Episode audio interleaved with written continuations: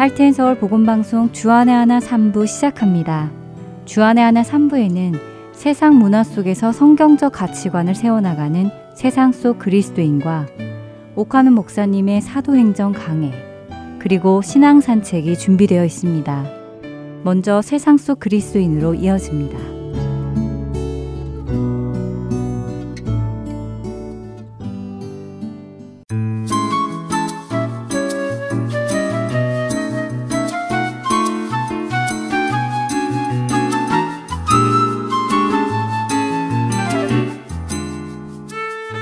서울 복음방송 애청자 여러분 안녕하세요. 세상 속 그리스도인 진행의 민경은입니다. 지난 시간에 우리의 눈을 통해 들어오는 정보들이 우리에게 어떠한 영향을 미치는지 잠시 말씀을 나누었었는데요. 기억하시는지요? 한 실험을 통해 우리의 눈이 우리의 귀를 속일 수 있음을 말씀드렸지요. 그렇기에 우리가 예수 그리스도의 말씀을 귀로 듣고 마음에 품었다 하더라도 우리의 눈으로 세상의 것들을 지속적으로 바라보면 우리의 믿음에 영향을 받을 수 있음을 말씀드렸습니다. 심지어 거짓이 진리인 것처럼 착각하게 되기도 합니다. 하나님께서 죄라고 하신 것들이 반복적인 영상을 통해 우리 눈에 들어오게 되면 더 이상 죄가 아닌 것처럼 느껴지게 되는 일이 많지요. 불륜이나 동성애와 같은 일은 이미 지난 시간에 말씀드렸습니다. 그러나 이외에도 청소년들이 임신을 하는 것이나 혼전 동거, 낙태까지도 이것들은 옳은 일이고 사람을 위한 것이라는 생각이 들게 만듭니다. 흔히 자신의 내면에 두 마리의 개가 있는데 둘 중 내가 음식을 더 많이 주는 개가 강해져서 다른 한 마리의 개를 이긴다고 하지요. 우리가 무엇을 보고 무엇을 들을 것인가 신중히 생각하고 선택해야 한다는 말일 것입니다. 우리 몸의 건강을 위해서도 영양분은 얼마나 있는지, 칼로리는 얼마나 되는지, 내 몸에 좋은지, 좋지 않은지 우리는 따져보고 선택해서 먹지 않나요? 당뇨가 있으신 분들은 드시는 것을 정말 꼼꼼히 체크하시던데요. 우리 영혼의 건강을 위해서는 얼마나 꼼꼼히 체크하고 계시며 또 영혼의 양식을 선택하고 계시는지요. 우리의 시선을 통해 들어오는 정보들은 우리 각자의 가치관을 형성해 나갈 뿐 아니라 군중의 문화와 가치관까지도 형성해 갑니다. 흔히 말하는 유행을 선도하기도 하지요. 유행하는 옷, 유행하는 헤어스타일, 유행하는 말, 놀이, 전화기, 컴퓨터, 악세사리, 음식까지 대중매체는 유행을 선도합니다. 어떤 연예인이 무슨 헤어스타일을 하면 며칠 뒤 거리에는 그 머리 헤어스타일을 한 사람들을 흔히 보게 되고 무슨 옷을 입으면 며칠 뒤에 그 옷을 입은 사람들을 흔히 만나게 됩니다. TV에서 어떤 음식이 하나 소개되면 다음날 그 음식을 파는 식당들의 사람들이 줄을 서고 그 음식 재료가 동인하는 일들이 흔하게 일어나지요. 만일 우리가 보지 않았다면 유행을 쫓을까요? 우리가 본 드라마나 영화, 음악 프로그램에서 나타난 연예인들의 모습이 멋지게 보이고 아름답게 보이지 않았다면 우리는 그 모습들을 흉내내며 유행을 쫓을까요? 아마 그렇지 않을 것입니다.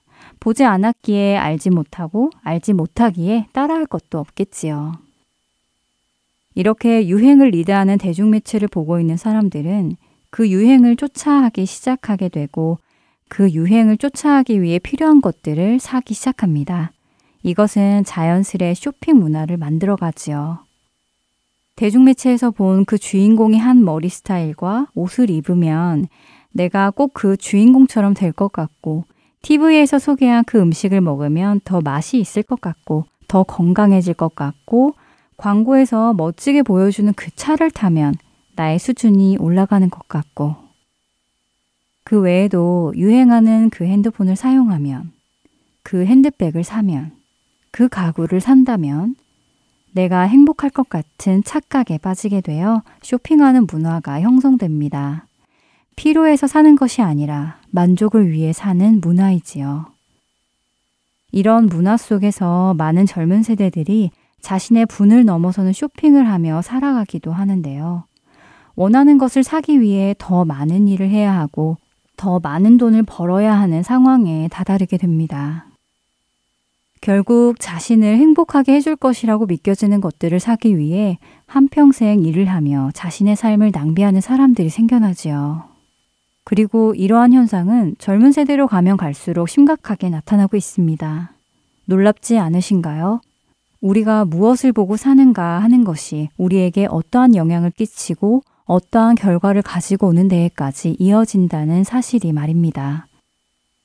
감사하게도 우리 안에 계시는 성령님께서 우리를 지켜주시기에 그리스도인들 안에는 그리 심각하게 세상의 풍조를 쫓아 사는 사람들이 세상에 비해 적습니다. 그러나 적다고 해서 괜찮다고 할 수는 없겠지요. 그리스도인이라면 세상과 분명하게 구분된 사람이기에 말입니다. 고린도전서 7장 31절의 후반부에는 이 세상의 외형은 지나감이니라 라는 말씀이 있습니다. 같은 말씀을 현대인의 성경은 이 세상의 유행은 지나가 버립니다 라고 말씀하시는데요. 외형 혹은 유행으로 번역되는 스케이마라는 헬라어는 참 재미있는 의미를 가진 단어입니다. 단어 자체는 외부적인 모양, 외형, 유형, 패션을 의미하지만 이 단어의 유래는 에코라는 단어로 붙잡다, 소유하다, 간직하다 하는 단어이지요. 결국 유행이란 그 시대가 소유하고 싶고 간직하고 싶고 붙잡고 싶어 하는 것의 외형이라는 것입니다. 조금 더 쉽게 표현해 보자면요. 유행이란 시대의 가치관을 보여준다고 말할 수 있을 것입니다. 그 시대가 무엇을 중요하게 생각하고 있고 무엇을 붙들고 있으며 무엇을 소유하려는지 겉으로 나타나는 것이라는 말씀이지요. 결국 어떤 한 개인이 유행을 쫓는다는 것은 그 개인이 그 시대가 추구하는 것을 쫓는다는 의미입니다. 멸망할 세상에서 부름받아 나온 그리스도인들은 무엇을 쫓아야 할까요? 멸망할 그 세상이 쫓는 가치관일까요? 아니면 우리를 구원하신 하나님 나라의 가치관일까요? 그리스도께서 이미 육체의 고난을 받으셨으니 너희도 같은 마음으로 갑옷을 삼으라. 이는 육체의 고난을 받은 자는 죄를 그쳤음이니 그 후로는 다시 사람의 정욕을 따르지 않고 하나님의 뜻을 따라 육체의 남은 때를 살게 하려 함이라. 너희가 음란과 정욕과 술 취함과 방탕과 향락과 무법한 우상숭배를 하여 이방인의 뜻을 따라 행한 것은 지나간 때로 조카도다. 베드로전서 4장 1절에서 3절의 말씀입니다. 그렇습니다. 우리가 세상의 유행을 따르는 것은 지나간 시간으로 족합니다. 이제는 하나님의 뜻을 따라 육체의 남은 기간을 살아가야 할 것입니다. 무엇을 보고 무엇을 쫓는 것인가 하는 문제는 우리 그리스도인들에게 아주 중요한 문제입니다. 육신의 건강을 위해 아무 것이나 먹지 않고 내 몸에 좋은 것을 골라 먹는 것이 지혜로운 일인 것처럼 우리 영혼의 건강을 위해 아무 것이나 보고 듣고 하지 않고 오직 하나님께 속한 것들을 보고 듣는 것이 지혜로운 일일 것입니다. 너희는 이 세대를 본받지 말고 오직 마음을 새롭게 함으로 변화를 받아 하나님의 선하시고 기뻐하시고 온전하신 뜻이 무엇인지 분별하도록 하라. 로마서 12장 2절의 말씀입니다. 세상 속 그리스도인 여기에서 마치고요. 다음 주는 연말 특집 방송으로 꾸며질 예정입니다. 세상 속 그리스도인은 12월 29일 방송에서 다시 찾아뵙겠습니다. 안녕히 계세요.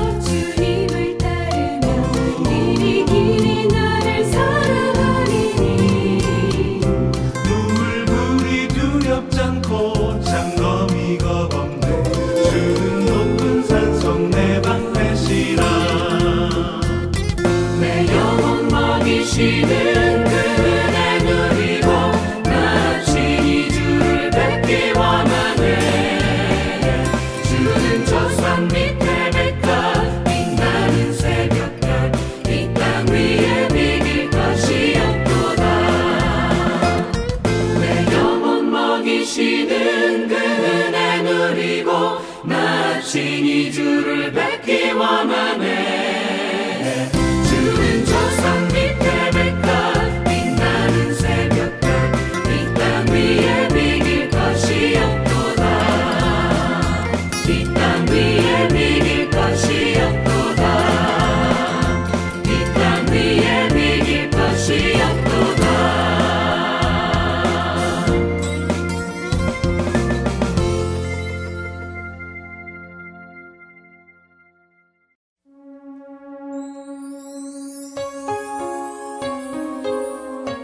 계속해서 소천대신 옥하는 목사님의 사도행전 강해 함께 들으시겠습니다.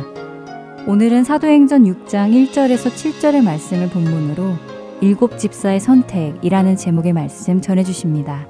은혜 시간 되시길 바랍니다. 아, 그때의 제자의 수가 많아졌다 하는 말씀이 여기 나오는데 여러분 교회의 양적 성장에 대해서 우리가 좀 검토해 볼 필요가 있습니다. 양적으로 비대해진 교회. 예루살렘 교회가 어느 정도로 양적인 비대를 했을까 한번 어, 지금까지 우리가 사도행전을 읽으면서 양적인 증가와 관계되는 성경 구절을 우리가 한번 검토해 보면 처음에 남녀 합해서 120명 정도 그 다음에 남자만 하루에 세례를 몇 명 받았어요? 베드로의 설교 듣고 3천명 그러니 아마 여자하고 합하면 거의 6천에서 7천 그 다음에 5장에 넘어가서 보면 하루에 설교를 듣고 성전에서 회개하고 돌아온 사람만 해도 남자만 얼마? 약 5천 명. 그래서 그 식구들하고 합하면 어른들만 약 만여 명. 그 다음에 5장 14절에 가서 보면 이제는 숫자 세는 것을 이제 중단하죠. 숫자 세는 거 그만두고 5장 14절 믿고 주께로 나오는 자가 더 많으니 남녀의 큰 무리더라 그랬죠. 그래서 뭐 이제는 뭐 해기도 힘들 정도로 많은 사람이 모였다. 이렇게 보면 미니멈으로 예루살렘 교회는 어느 정도로 짧은 시일 안에 비대했을까? 약 2만 명에서 3만 명 꼴로 비대를 했습니다. 이것은 어, 참 엄청난 양적 증가입니다. 오늘날과 같이 교회 시설이나 제대로 있는 데에서 그와 같이 비대해졌다든지 교회 조직이나 제대로 되어 있을 때 그렇게 비대해졌다면 괜찮아요. 또 교회 역사가 있어서 차근차근히 10년, 20년 이렇게 털을 닦아서 그 정도 숫자가 비대해지는 것도 그런 대로 괜찮아요. 그러나 예루살렘 교회는 기껏해야 지금 1, 2년밖에 안 된 짧은 역사의 교회입니다. 그리고 어떤 면에는 조직도 전혀 없습니다. 사도들과 그 다음에 모든 교인들. 다른 말로 말하면 사도들과 제자들. 이 말 외에는 이 예루살렘 교회의 구성을 이야기할 전혀 다른 용어가 없습니다. 그러니 조직도 안 된 교회입니다. 게다가 많은 사람들이 막 성령의 은혜를 받아가지고 이거 뭐 가만히 앉아 있지 못하는 이런 은혜에 지금 가득이나 들떠 있습니다. 이런 사람들이 한 2, 3만 명 모였다고 한번 생각해 보세요. 그 교회가 얼마나 다루기가 어려운 교회일까? 이미 제가 볼 때는 사도들의 지도 한계를 벗어나고 있다고 할 정도의 숫자였습니다. 아무리 사도들이 권위가 대단하고 능력이 있었다 할지라도 이미 양적으로 보아서는 한계점을 벗어나고 있었다. 이렇게 우리는 말을 해도 잘못된 것이 아니라고 봅니다.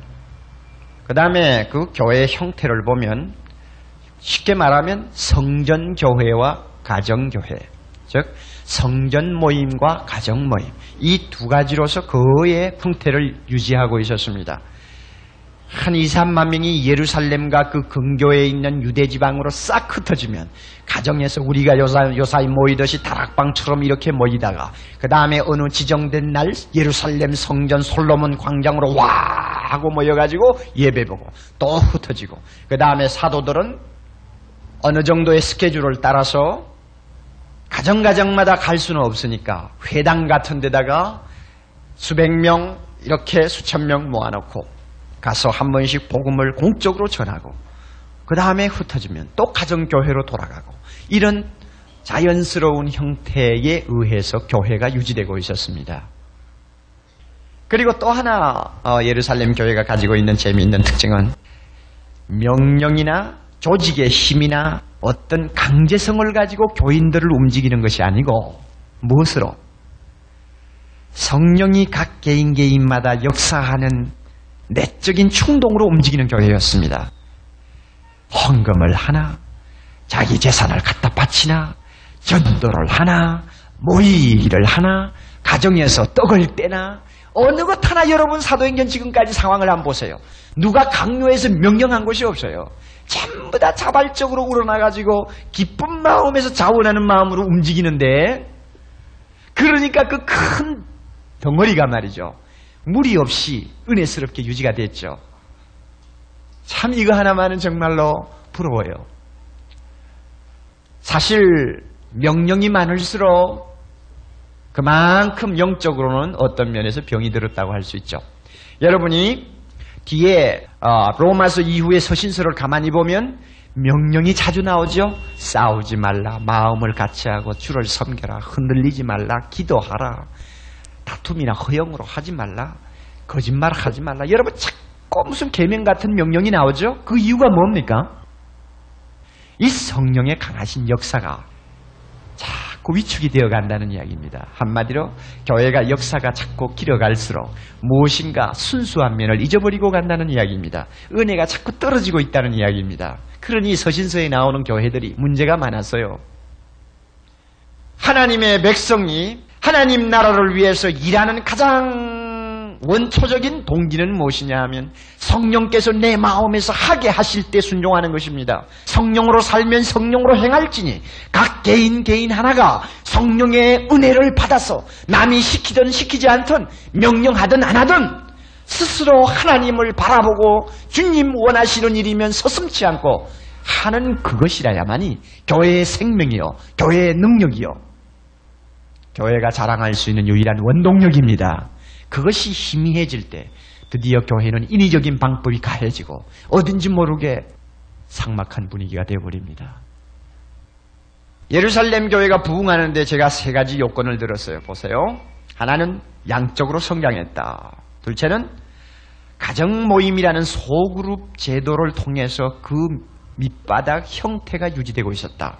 그 다음에 세 번째 뭐요?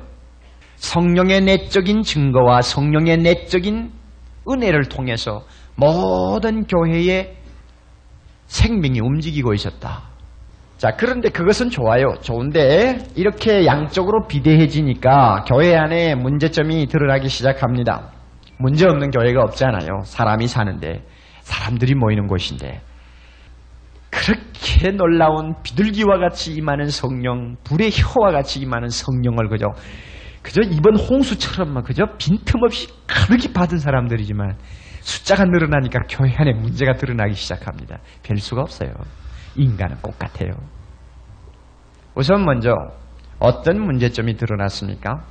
사도들이 목회의 정도를 벗어났습니다. 무슨 뜻입니까? 사도들이 지금 교회 안에 말썽이 일어나니까 아차 하고 깨달은 거 있습니다. 우리가 지금까지 기도하는 것과 말씀 전하는 일을 등한히 하고 뭐만 했어요? 재정 가지고 남 구제해주고 그 다음에 재정 관리하는데 시간 다 뺏겼다는 이야기입니다. 왜 그랬을까요? 고의로 그랬나요? 아니요. 교회가 너무 비대해지고 하니까 일이 너무 많아져서 쫓기기 시작했어요. 그러니까 자연히 이거 하고 저거 하고 그저 급한 일 하다 보니까 목회자로서 교회를 맡은 자로서 절대로 양보해서는 안 되는 부분에서 그만 이탈했습니다. 사도들도 인간인지라 자기도 모르게 교회가 커져서 일이 많아지니까 마땅히 자기가 서 있어야 할 위치에서 탈선한다 그겁니다. 이것은 교회가 경계해야 될 가장 위험한 부분입니다. 심각한 문제입니다. 교회가 비대해지면 행정이 비대해지고 관리 문제가 따르고 조직상으로 목사에게 요구하는 어떤 것들이 자꾸 쌓입니다. 그리고 사람이 많아지니 개인적인 요구들이 많아집니다. 또 교회가 비대해지면 유명해져 가지고 대외적인 요구들이 많습니다. 그래서 이것저것 이것저것 다 적당히 메꾸다 보면 기도하는 일 등한히 하게 돼. 말씀 보는 거 등한히 하게 돼. 자기도 모르게 아이고 이 정도 하면 되겠다. 바쁜데 뭐 할 수 없지. 그래서 자꾸 이러다가 보면 옛날처럼 하나님 앞에 매달려서 30분, 1시간씩 무릎이 아프도록 주여 하고 부르짖던 그것도 자기도 모르게 사라져. 하나님의 말씀을 읽으면서 정신없이 시간 가는 줄을 모르고 그냥 깊이 빠지던 그 삼매경도 이제는 찾아볼래야 찾아볼 수 없어. 겨우 설교 준비하는 거 그저 적당히 해가지고 나가기 바쁘고. 자, 이렇게 되면 심각합니다, 이것은. 교회가 비대해지면요, 여러 가지 위험 요소가 따릅니다만, 제가 볼 때 이것만큼 무서운 요소가 없습니다. 저는 제 선배 목사님들의 예들을 통해서 많이 이것을 느낍니다. 사람은 될 수 없어요. 우리 교회가 이제 어, 사실 보면 서울 시내 뭐 교회 사이즈에 비하면 그저 중하쯤 되지 않습니까? 그런데도 이상하게 몹시 제가 시달립니다. 제가 어떻게 시달리는지 우리 집 사람이나 알지 여러분은 전혀 모릅니다. 그런데 제가 벌써 마귀가 제 눈앞에 와 있다는 것을 압니다. 빙긋이 웃고 있는 거 제가 알고 있어요. 마귀가 웃는 모습 여러분이 알아요? 어떻게 생각하세요? 매력이 있을 것 같아요? 매력이 없을 것 같아요? 아주 징그러울 것 같아요? 마귀의 웃는 모습은 그야말로 1급입니다. 얼마나 그 미소가 매혹적이고 아름다웠던지 하와가 솔랑 빠졌으니까요. 와서 기다려요. 너는 벌써 빤하다 하고 씩 웃고 있습니다. 자, 이럴 때 여러분 얼마나 위기감을 느끼느냐 이 목사밖에 모릅니다. 그야말로 이 문제는 여러분이 기도해 줘야 될 문제입니다. 여러분 이거 꼭 위해서 기도하십시오. 우리 목사님 교회가 아무리 커져도 목회자의 정도에서 벗어나지 않게 하옵소서. 아멘입니까? 예. 기도하는 것과 말씀 전하는 일에 전념하리라. 이것이 목회자의 정도입니다. 교회가 크든 작든, 일이 많든 적든, 이거 하나는 생명을 걸고 지켜야 될 정도입니다. 그러므로 여러분들, 여러분이 목사 집에 전화했을 때, 목사님 지금 기도 중입니다. 지금 설교 준비 중입니다. 뭐 성경 읽고 있습니다.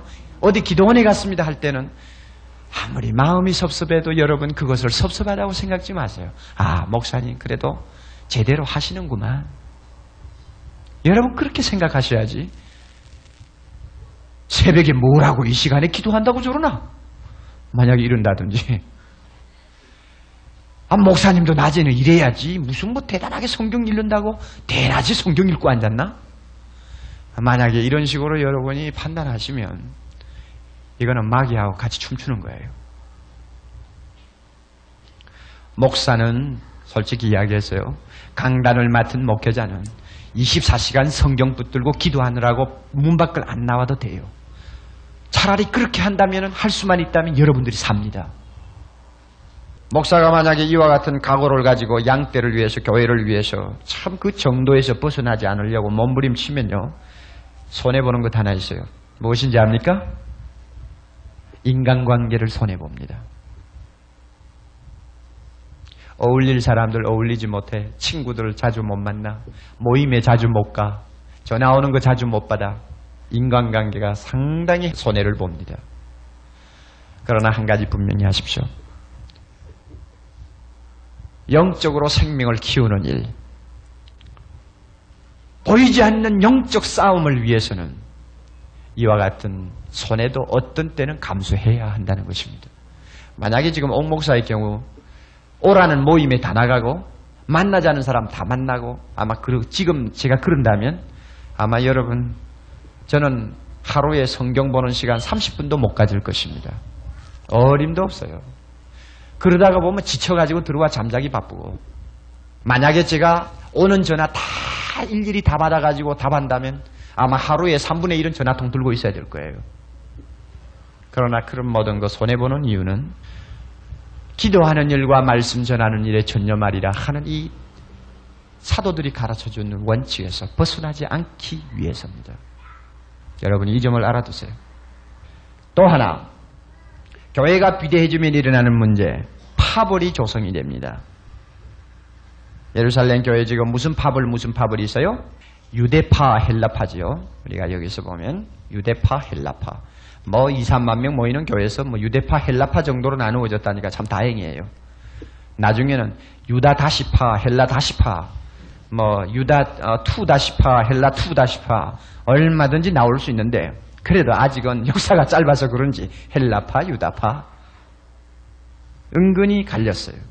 그러니까 유다파는 팔레스타인에 살면서 예수 믿은 유대인이고 헬라파는 팔레스타인 밖으로 이민 가서 거기서 살면서 거기서 태어난 소위 교포 교인들이고 그런데 6월절을 맞이해서 예루살렘에 올라왔습니다. 오순절을 맞이해서 예루살렘에 올라왔습니다. 예루살렘 성전에서 하나님 앞에 제사를 지내다가 갑자기 사도들의 전하는 복음을 통해서 마음이 뜨거워져 예수 믿고 돌아왔습니다. 한 번에 3천 명, 한 번에 5천 명 돌아오는데 그 안에는 많은 교포 헬라파, 헬라파 신자들이 포함되어 있었습니다. 너무나 은혜를 받고 나니 좋아서 이제는 집으로 돌아갈 생각을 안 하는 겁니다, 지금.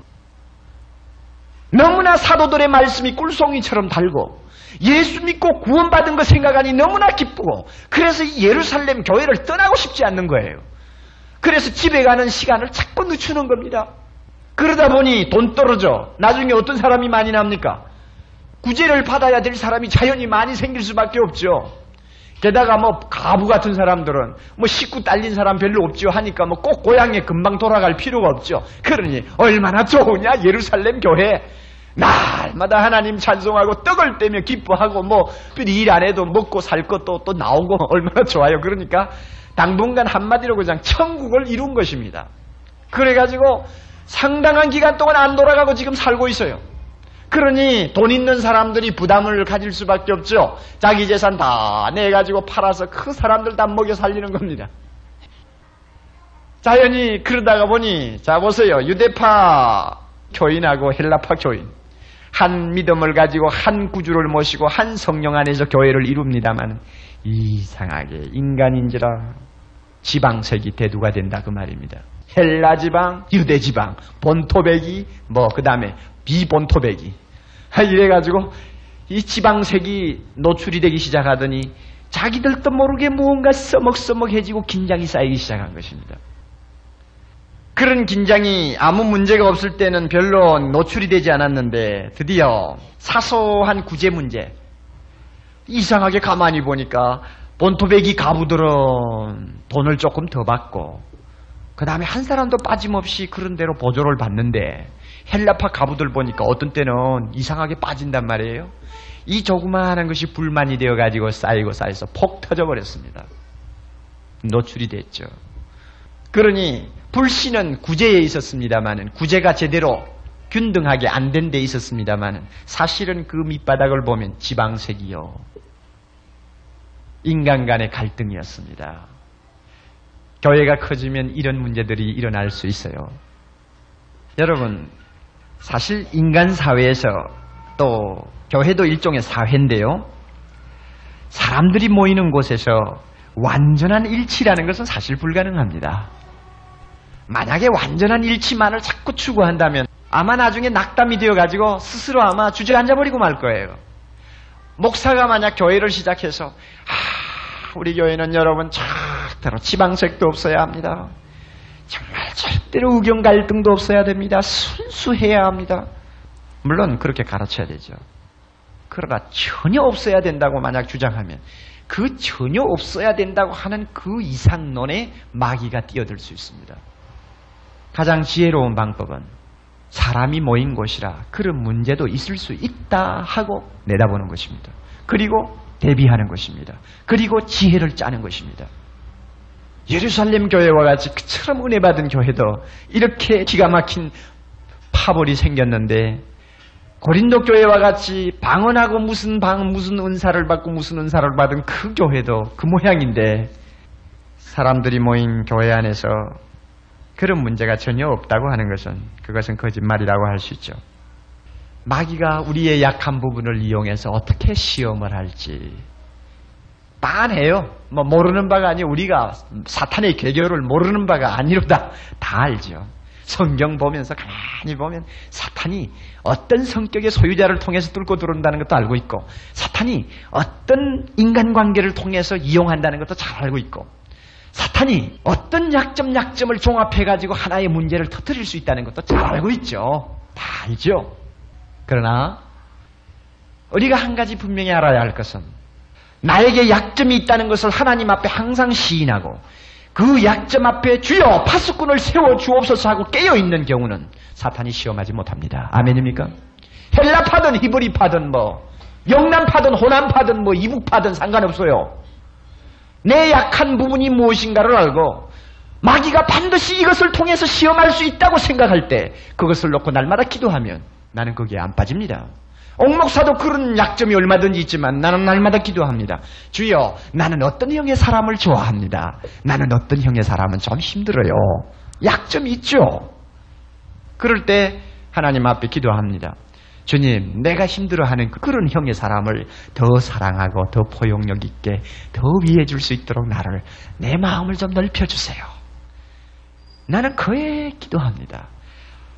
목회자가 모든 사람을 포용할 수 있는 마음이 없다면 그건 목회자로서는 제로예요. 어느 교회 가면 막 경상도만 막 수두룩하게 모인 교회가 있는데 그 목회자 벌써 실패한 목회자입니다.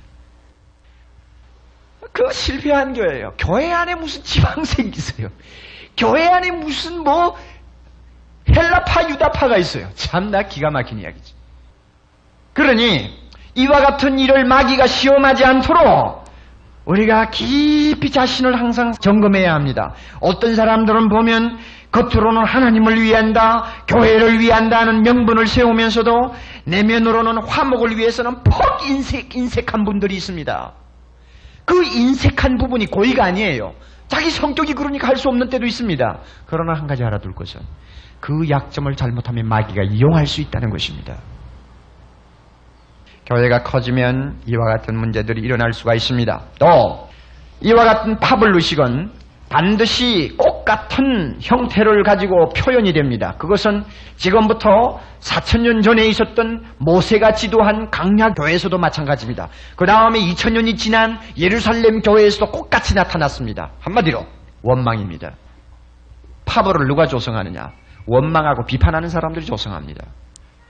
교회가 완전할 수가 없어요. 지도자가 완전할 수가 없어요. 잘못도 있을 수 있고 잘잘못 얼마든지 나타날 수 있어요. 그러나 하나님의 말씀을 보면 그런 것을 어떻게 하라고 했습니까? 같이 짐을 지라고 했지 비판하고 그 다음에 원망하라고 하지 않았어요. 나에게 어떤 원망이 생길 때는 꼭 기억하십시오.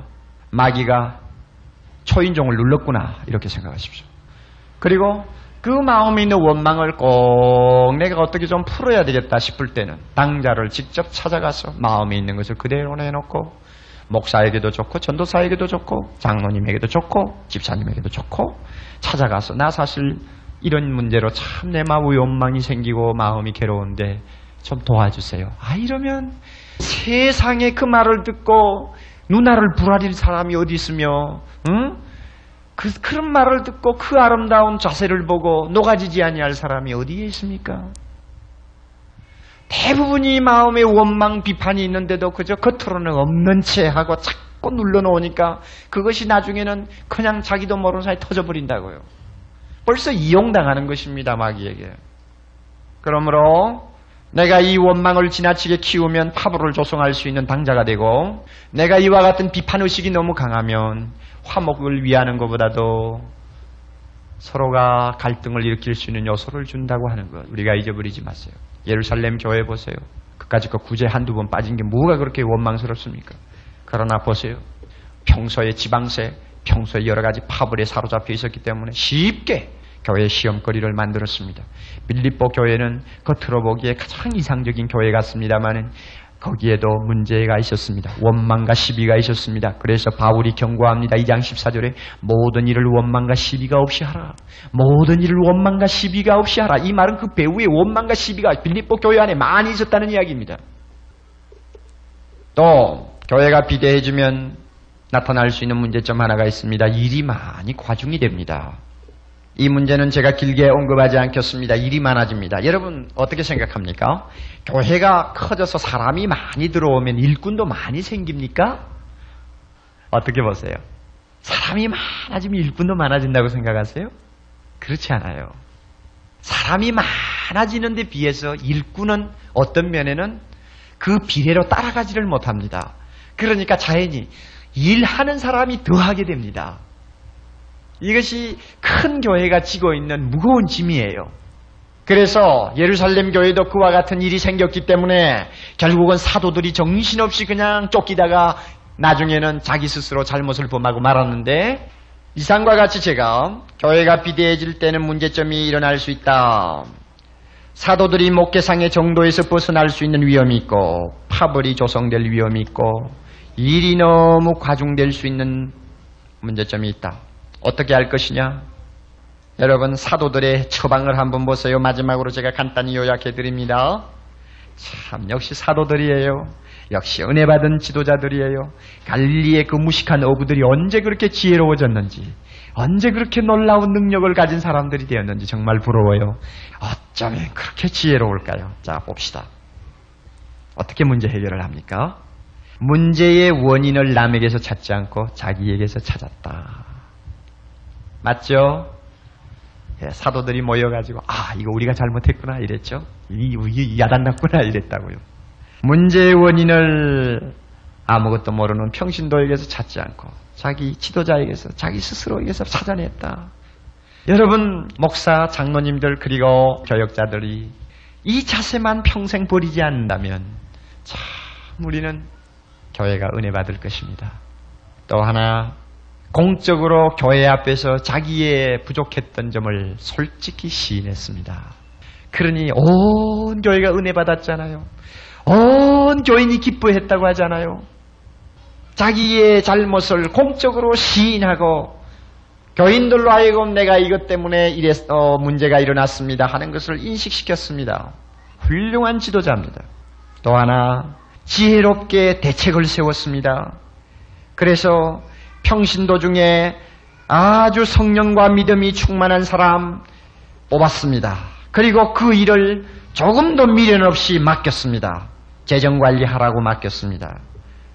그런데 또 재미있는 거 얼마나 지혜로우냐 하면 일곱 집사들이 전부 다 이름을 보면은 유대파 사람들이 아니고 전부 헬라파 사람들입니다. 원망하는 쪽에서 집사 일곱을 선택했단 말입니다. 놀라운 일 아니에요? 어떻게 그런 일이 있을 수 있어요? 웬만한 은혜 아니고는 못합니다. 그래서 저는 헬라파 사람들도 참 은혜가 있는 사람이지만 집사 일곱을 전부 불평하는 헬라파 사람한테서 헬라파 사람에게 양보를 해버린 히브리파 사람들 정말 놀라운 신앙인이라고 생각합니다.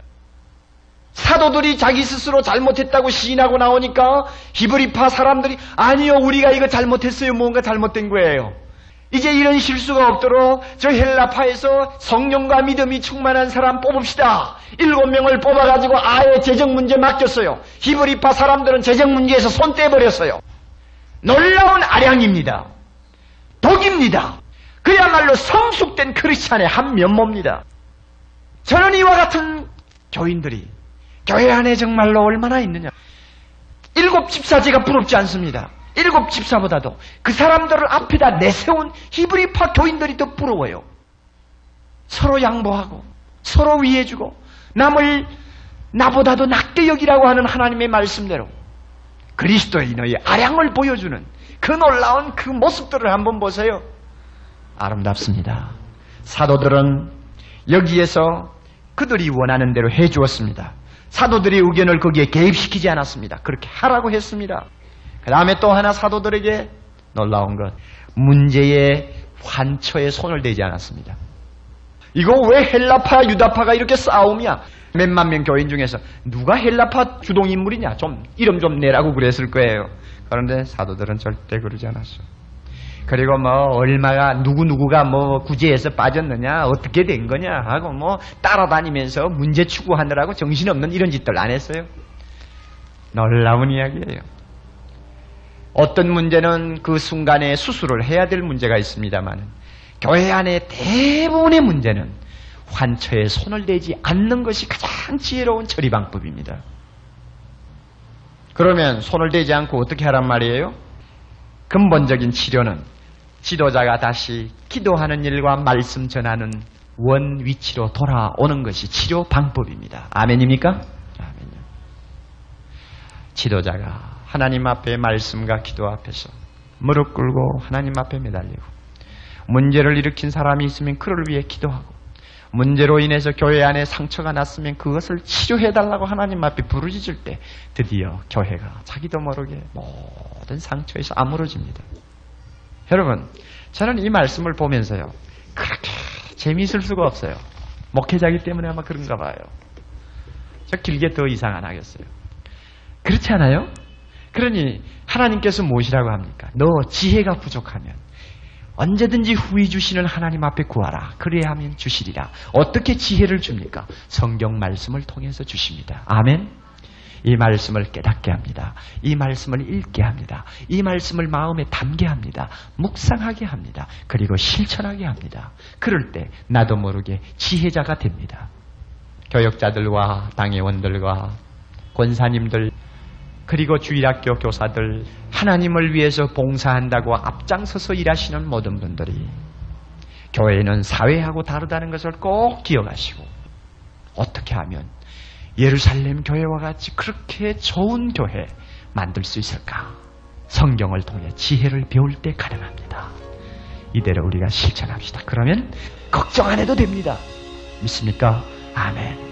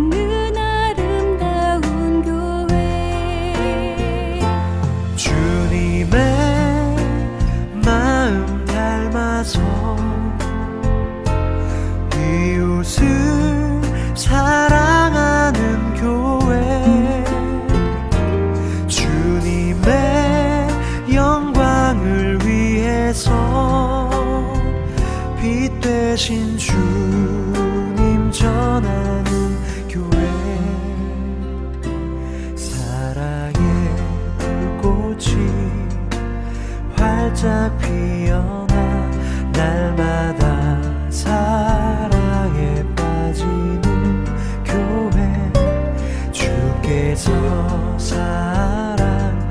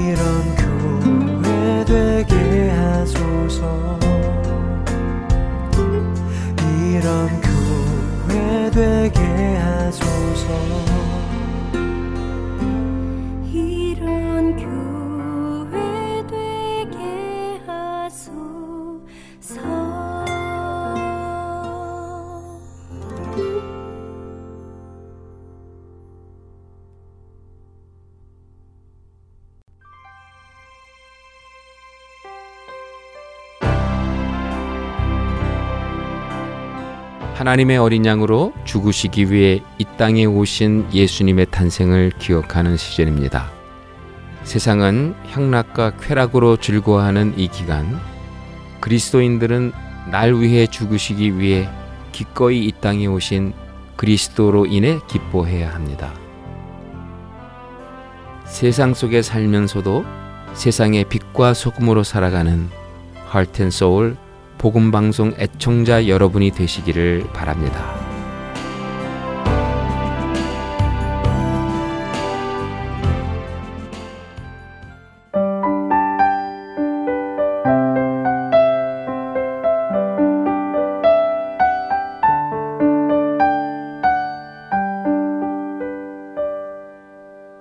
이어서 성도들의 삶 속에 일어나는 이야기들을 한 편의 수필로 담아내는 이지영 아나운서의 신앙 산책으로 이어집니다.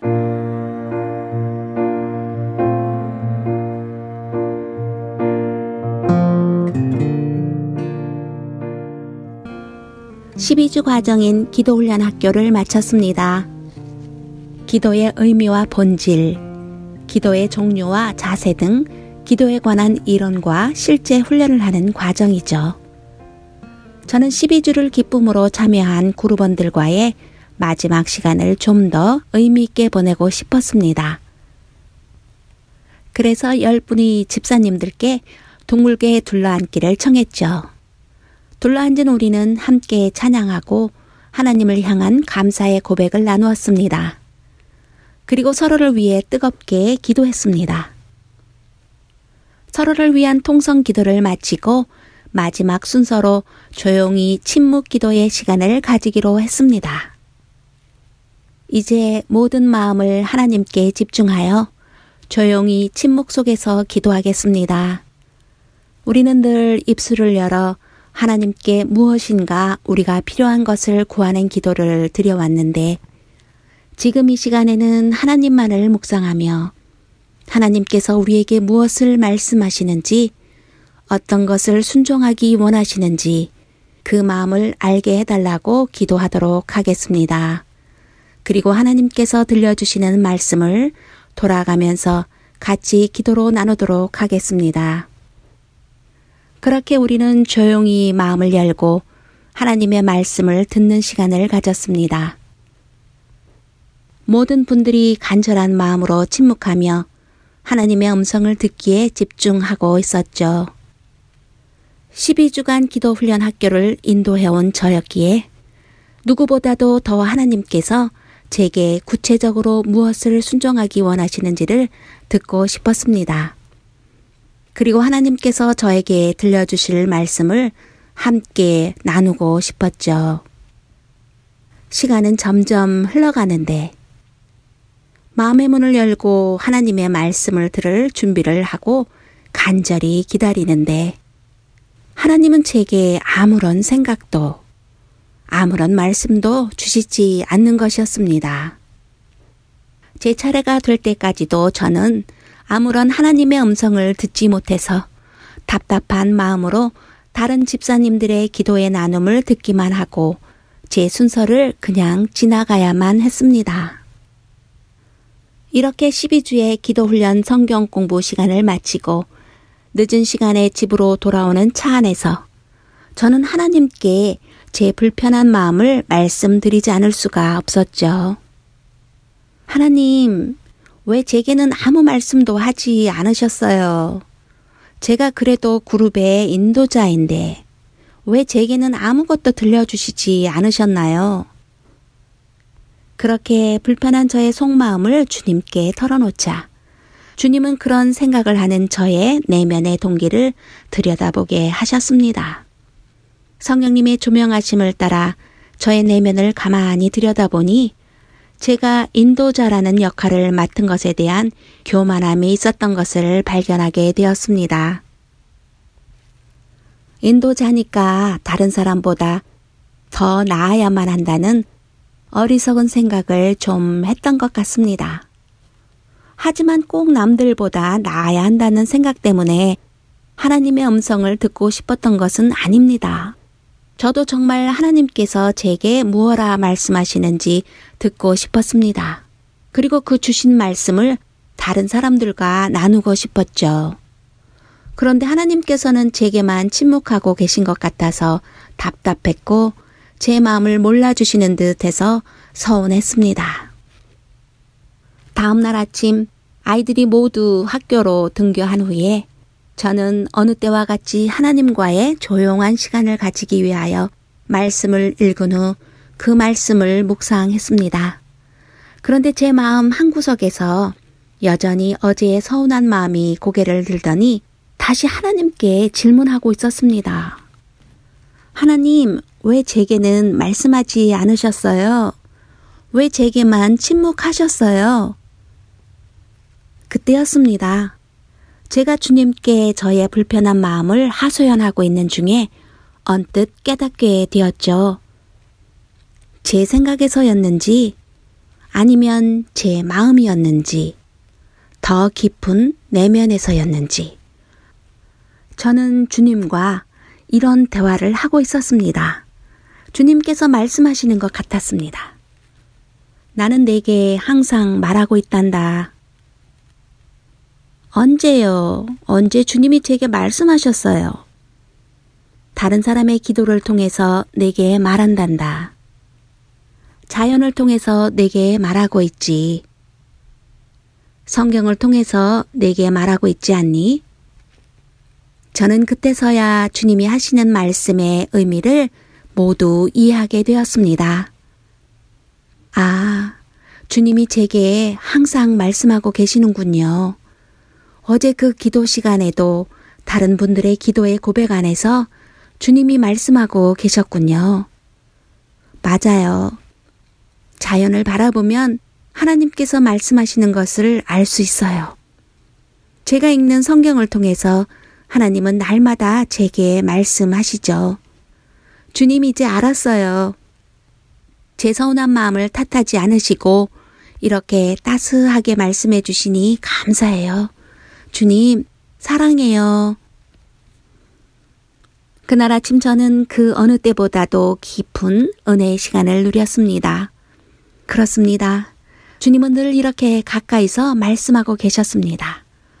전날의 기도 모임에도 함께 계셔서 다른 사람들의 기도를 통해서 제게 말씀하고 계셨고, 교만한 마음으로 섭섭해하던 그 순간에도, 그리고 오늘 아침 말씀을 읽고 묵상하는 동안에도 주님은 말씀하고 계셨습니다. 그분의 음성을 들려주고 계셨던 것이죠. 특별한 음성을 듣고자 했던 제가 얼마나 어리석고 교만한 자인지를 그날 아침 깨닫게 해주신 주님께 깊은 감사를 드리지 않을 수 없었습니다. 눈에 보이지 않고 귀에 들리지 않으면 없는 줄 아는 참 어리석은 저에게 이렇게 자상하게 깨닫게 해주시는 주님의 그 자상하심이 얼마나 감사하던지요. 주 안에서 사랑하는 애청자 여러분, 매서운 추위를 견딘 땅 속의 씨앗들이 새싹을 틔우고 어여쁜 꽃봉오리들이 맺혀가는 따사로운 봄바람 속에서 아기 손 같았던 연한 나무의 잎들이 조금씩 자라나서 무성한 초록빛 싱그러운 키 큰 나무들로 우뚝 서서 붉은 햇살을 마음껏 누리는 뜨거운 여름 속에서 알록달록 풍요로운 단풍으로 성숙한 아름다움을 뽐내며 떨어지는 가을의 향기 속에서 이웃집들 지붕 위로 흰눈이 하얗게 쌓여가는 고요한 겨울 아침에서 모든 자연 가운데서 말씀하시는 하나님의 음성을 듣습니다. 한 교회를 섬기며 예배하고 교제하는 우리 성도님들의 기도 속에서 때론 제 손을 잡고 저를 위해 기도해 주시는 분들의 간절한 기도 속에서 하나님의 음성을 듣습니다. 좋으신 우리 주님과 교제하며 성경을 묵상하는 오늘도 저는 주님을 말씀 가운데서 만납니다. 왜 내게는 말씀하지 않으시냐고 누군가 저와 같은 질문을 하시는 분이 계신다면 저는 그날 주님과 함께 나누었던 주님이 하신 이야기를 들려드리고 싶습니다. 주님은 항상 우리에게 말씀하고 계시다고요. 너의 하나님 여호와가 너희 가운데 계시니 그는 구원을 베푸실 전능자이시라. 그가 너로 말미암아 기쁨을 이기지 못하시며 너를 잠잠히 사랑하시며 너로 말미암아 즐거이 부르며 기뻐하시리라 하리라. 스바냐 3장 17절 말씀입니다. 다음 시간까지 주 안에서 평안하세요.